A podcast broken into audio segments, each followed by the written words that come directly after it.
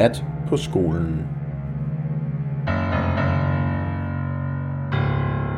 En historie af Jannik Stær.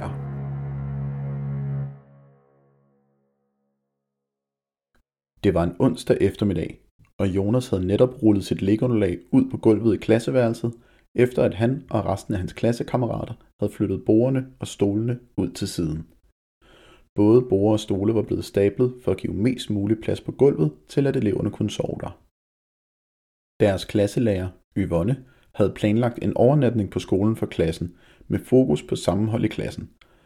Der har været nogle episoder med mobberi, og Yvonne mente, at en fælles overnatning kunne ryste klassen sammen igen. Jonas var ikke meget for det. Han brød sig ikke om at sove et andet sted end derhjemme, og slet ikke i en sovepose på et hårdt gulv med kun et tyndt skum underlag til at gøre det behageligt. Han havde været tæt på at bryde ud i et hysterianfald, da han opdagede, at mor ikke havde pakket hans hovedpude med, indtil at Sofus fra klassen fik overtalt Jonas til bare at folde sin trøje til hovedpude. Det gik lige an. Efter at hele klassen havde lagt deres liggeunderlag og soveposer klar, havde Yvonne arrangeret nogle forskellige lege, som handlede om samarbejde. De skulle både bygge forskellige Lego-figurer opdelt i hold, hvor det ene hold havde et billede af den endelige figur, og gennem en walkie-talkie skulle forklare det andet hold, hvordan de skulle bygge den.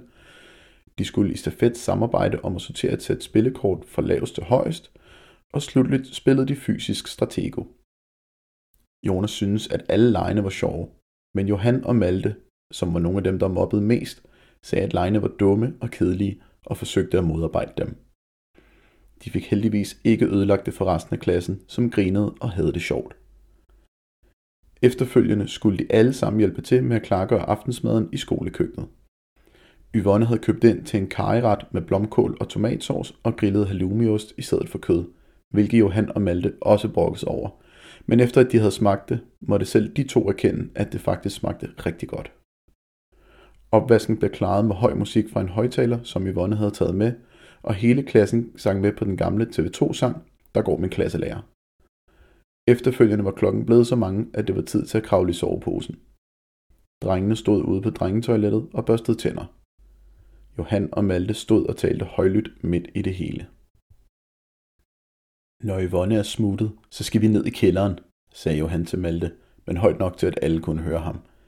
Ja, mand, svarede Malte med samme høje stemmeføring. Vi skal ned og se, om vi kan finde den døde pedel. Hvad mener du med den døde pedel?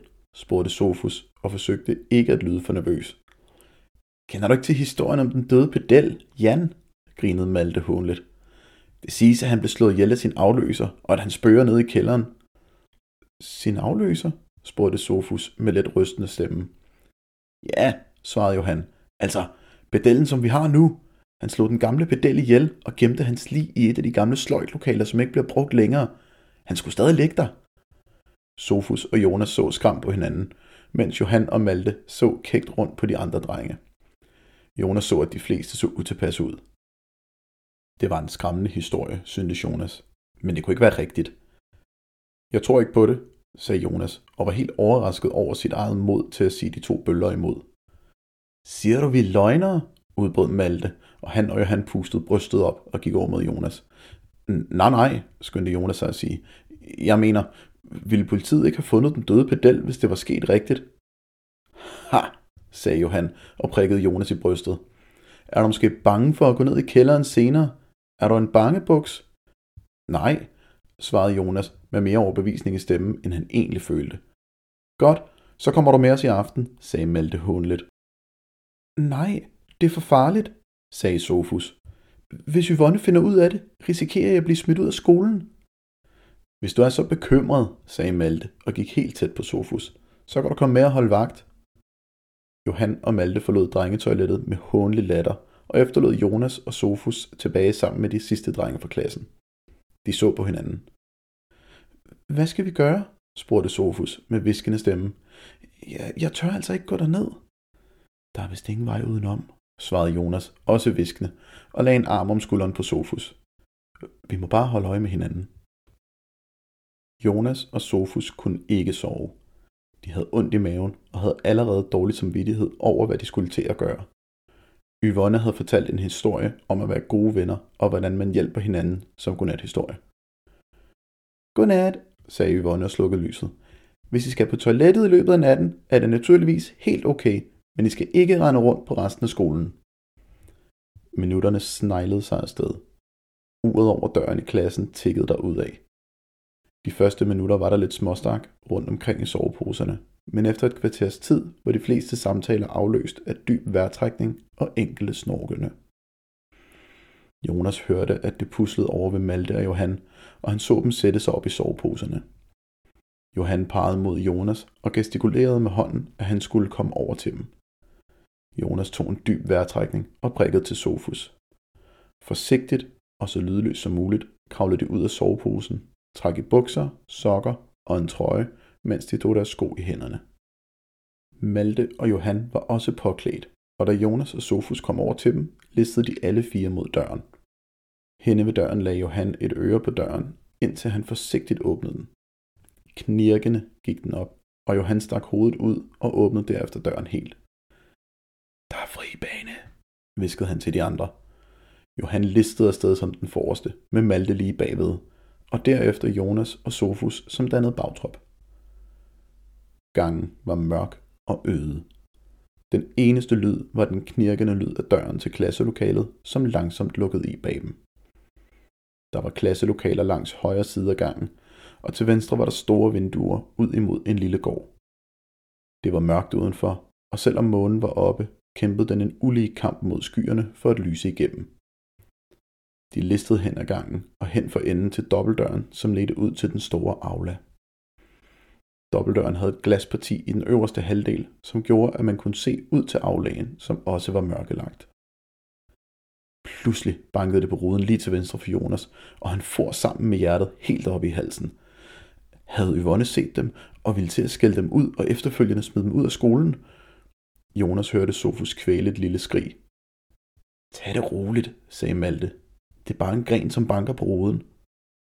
Jonas så mod ruden, og rigtig nok så han en gren svare i vinden og slå let ind mod ruden. Han følte sig pludselig dum for at lade panikken overtage ham. Kom med, viskede Johan og åbnede døren til aflagen. Der var uhyggeligt stille i aflagen. Stille som en kirkegård. De løb langsomt afsted, skråt hen over det store gulv. Lyden af deres skridt gav næsten ikke genlyd, men det var muligt at være helt lydløse. Da de var halvvejs gennem aflagen, lagde Jonas mærke til en svag baggrundslyd over fra lærerværelset. Han nåede lige at tænke, at de for alt i verden ikke måtte blive set nu, da døren til lærerværelset pludselig blev åbnet.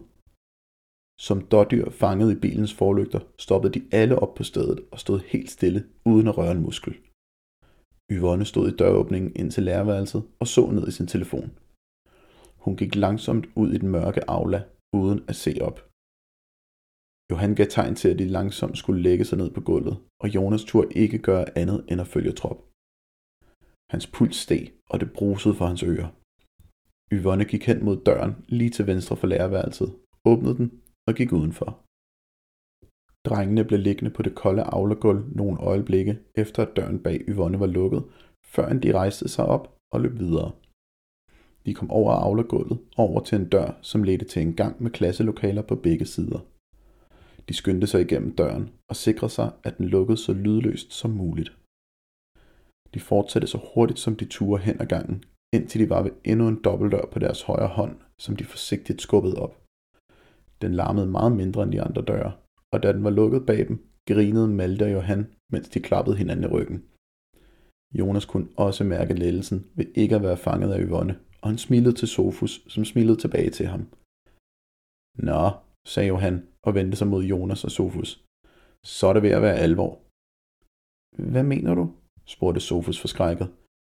Kan du ikke se, hvor vi er? spurgte Johan og parrede. Jonas og Sofus fulgte hans finger og så, at de sad ved trappen ned til skolens kælder. De havde begge været for optaget af ikke at blive fanget til at holde øje med, hvor de var. Hvem af jer går først? spurgte Malte overlegent. Skal vi? spurgte Jonas med rystende stemme. I tør måske ikke, sagde Jonas håndligt. Hvad med dig selv? spurgte Jonas, mere modigt han følte sig. Hvis I er så modige, så kan I gå først. Fint, sagde Malte. Kom Johan. Malte daskede til Johans skulder, og sammen gik de forsigtigt ned ad trappen mod endnu et sæt dobbeltdøre. Modsat dobbeltdørene til aflagen og fra gangen til rummet med trappen, havde disse døre ikke noget glasparti i sig, men var solide af træ.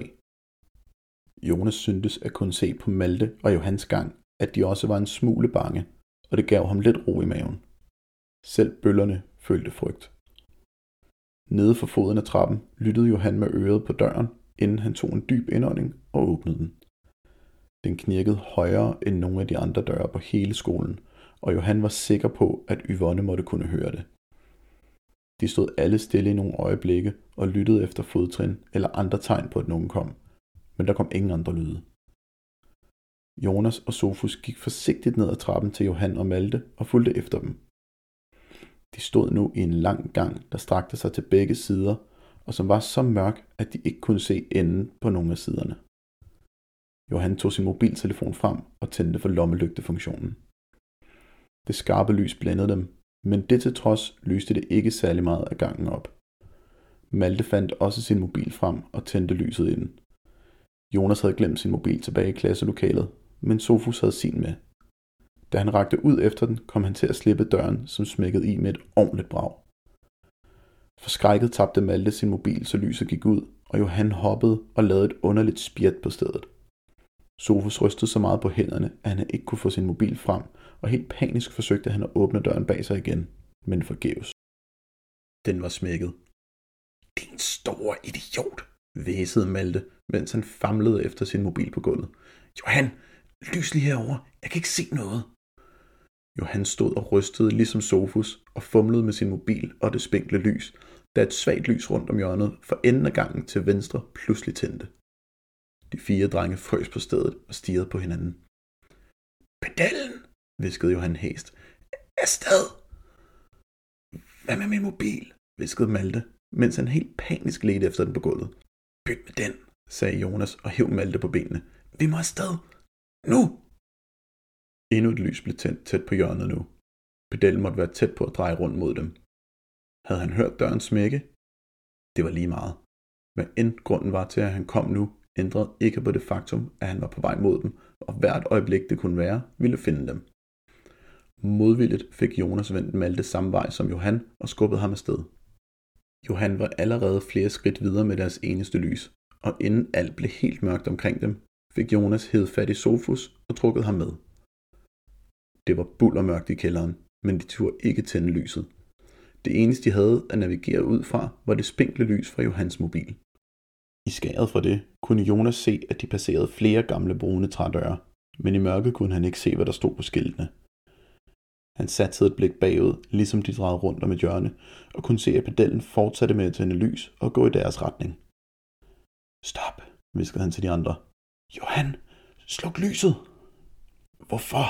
sagde Johan vredt og forpustet. Jeg skal lige se, om han følger efter os eller stopper op. Johan bandede lavmældt, men slukkede alligevel lyset. Jonas stillede sig ved hjørnet og spejlede igennem mørket mod lyset, som blev tændt tættere og tættere på dem. For enden af gangen, gående langs væggen, kunne han se en skikkelse, som mere slæbte sig selv afsted, end den gik. Det var svært rigtigt at se, om det var en mand eller en kvinde, men det måtte være pedellen. Han slæbte på det ene ben og gik en smule foroverbøjet. Pedellen tændte endnu et lys og kom nærmere og nærmere. Han var nu ud for den dør, som drengene var kommet indad, og stoppede pludselig op og bukkede sig ned og samlede noget op. Det måtte være Maltes mobil. Pedellen udstødte en grundende lyd og stoppede mobilen i en lomme, inden han slæbte sig selv afsted i retning mod drengene. Vi må gemme os, viskede Jonas til de andre og listede afsted videre ned ad gangen. Han tog forsigtigt fat i alle dørhåndtagene undervejs og forsøgte ikke at larme. Ved den fjerde dør åbnede døren sig helt lydløst, og Jonas viste de andre ind. Da han lukkede døren bag dem, bad han Johan om at tænde lyset på sin mobil, så de kunne finde et godt gennemsted. Det spinkle lys fra mobilen afslørede lokalet som værende et gammelt sløjt lokale med gamle brune skolebænke og stole. Der var diverse hamre, save, høvle og skruetvinger fordelt på bordene og en lugt af savsmuld. I den ene ende var der et kateter, hvorpå der lå en stor bunke papirer, som ikke rigtig passede ind i lokalet. Der stod også et askebær med en tændt cigaret liggende og gløde. Pludselig gik det op for Johan, at det måske var pedellens værksted, og panikken ramte ham nu for alvor. De var gået direkte ind i løvens hule, og det var for sent at gå ud igen. Det ændrede dog ikke på, at de måtte gemme sig hurtigt. Kom herover, viskede Johan og lyste mod et væltet skab, som de kunne gemme sig om bag. De andre skyndte sig over, men Sofus stoppede pludselig op midt i det hele og pegede med rystende hånd mod kateteret. Jonas skulle lige til at sige noget, da han så, hvad Sofus pegede på. I en beskidt seng ved siden af kateteret lå der et skelet. I mørket så det ud til, at sengetøjet var smurt ind i blod eller en anden mørk væske. Nakkehårene rejste sig på Jonas. Den gamle pedel. Pludselig hørte de, at der blev hævet dørhåndtaget bag dem, og med næsten al forsigtighed kastede de sig ned bag det væltede skab, mens Johan forsøgte at gemme lyset fra sin mobil. Øh, kom nu for pokker der også, lød en brusk stemme over for døren, og kort efter tændte lyset i lokalet. Pokkers det gamle lys. Fra deres skjul kunne drengene høre pedellen raspe efter vejret, mens han haltede over mod kateteret og satte sig i sengen. Øh, se hvad jeg fandt, sagde pedellen, enten til sig selv, eller måske til skelettet. En mobiltelefon. Der lød en underlig hul lyd, som om noget blev slået hårdt ned i kateteret. Formentlig mobilen. Jonas kunne mærke, hvordan Malte vred sig i irritation. Nå, gamle Jan, sagde pedellen. Lad os se, om vi ikke kan finde disse nattevandrere. De slæbende fodtrin bevægede sig atter afsted, og kort efter blev lyset slukket og døren smækket i. Drengene lå stille i nogle øjeblikke nu, før de turde rejse sig igen, og Johan turde afdække lyset, som fortsat var tændt på hans mobil. Jonas og Sofus gik over til døren, mens Johan og Malte gik over til kateteret. Malte tog sin mobil, mens Johan så på skelettet. Pyha, sagde Malte lettet. Den ser ikke ud til at være gået i stykker. Vi havde ret, sagde Johan og stirrede på skelettet. Det er den gamle pedel. Lad os bekymre os om det senere, sagde Sofus. Lad os nu bare komme væk, før vi bliver fanget. Sofus har ret, sagde Jonas. Kom, jeg tror, kysten er klar. Han åbnede forsigtigt døren og lod lyset fra gangen fylde det gamle sløjtlokale. De listede sammen ud på den nu oplyste gang og luskede tilbage mod døren, de var kommet indad. Da de var halvvejs frem mod døren, slukkede alt lyset pludseligt og efterlod dem i komplet mørke. Lyset må være på en slags timer, viskede Jonas. Johan, tænd lyset på din mobil. Næppe havde Johan tændt mobilens lys, før et brøl af et råb kunne høres bag dem. Tyve knægte, blev der råbt med en hæs rallende stemme. Jeg ved, jeg er hernede. Jeg skal nok fange jer. Løb! udbrød Malte med frygt i stemmen. Få sekunder efter drengene havde sat i løb, tændte lyset i gangen pludselig, og lyden af haltende skridt bankede mod væggene. Pedellen var efter dem. Sofus var først fremme ved døren og flåede den op uden problemer og styrtede som den første igennem den med de andre lige hælende. De strøg alle op ad trappen gennem dobbeltdøren tilbage på gangen med retning mod aflagen. Da de nåede til den næste dobbelte dør, slog de den op med fuld kraft, så glaspartiet i den var ved at sprænge, men holdt lige akkurat. De løb så hurtigt de kunne over gulvet i aflagen mod den sidste dobbeltdør, som de også smækkede op med fuld kraft. Denne gang knustes den ene rude, men drengene løb videre. De stoppede først op ude foran døren til deres klasselokale og forsøgte at få styr på deres vejrtrækning. Pludselig slog døren op, og Yvonne kom dem i møde. Hvor har I været? spurgte hun i en hård tone. Pedellen, gispede Malte ukontrollabelt. Pedellen er efter os, fortsatte Johan, lige så forpustet. Hvad fabler I om? spurgte Yvonne. Pedellen er efter os, fordi vi har fundet skelettet af den gamle pedel, Jan, sagde Sofus gennem sin tunge vejrtrækning. Sikke noget sludder, tordnede Jørne. Hvorfor er I ikke i jeres soveposer? Jamen, begyndte Jonas. Det er rigtigt. Vi fandt skelettet i kælderen og hørte pedellen tale til det og kalde det Jan, og så var han efter os. I vrøvler, sagde Yvonne koldt. Pedellen er slet ikke på arbejde så sent. Der er ingen andre end os her på skolen. Jamen, vi så ham, udbrød Johan. Han haltede og raspede efter vejret og var efter os. Pedellen er en kvinde, sagde Yvonne, uden at fortrække en mine, og hun halter bestemt ikke. Men, begyndte Malte så helt forkert ud. Hvem var så efter os? Der var ingen efter jer, svarede Yvonne vredt. Det er bare en røverhistorie, I har fundet på, som undskyldning for at være ude af jeres soveposer så sent. Det skal jeres forældre nok få besked om. Kom så i seng med jer. Der var ingen diskussion. De kunne ikke overtale Yvonne og måtte gå i seng, men de kunne ikke sove. Det kunne de andre fra klassen tydeligvis heller ikke, for de var alle sammen vågne. En pige ved navn Sara havde sat sig op i soveposen og så på dem med et alvorligt blik. Jeg ved godt, hvem der var efter jer i kælderen, sagde hun. Mine forældre kender den gamle pedel og havde fortalt mig, at han haltede og raspede, når han talte. De fortalte også, at han boede i et gammelt sløjtlokale i kælderen på skolen. Det kan kun være hans genfærd som spørger. Drengene så på hinanden. En ting var helt sikker. Ingen af dem ville få lukket et øje den nat.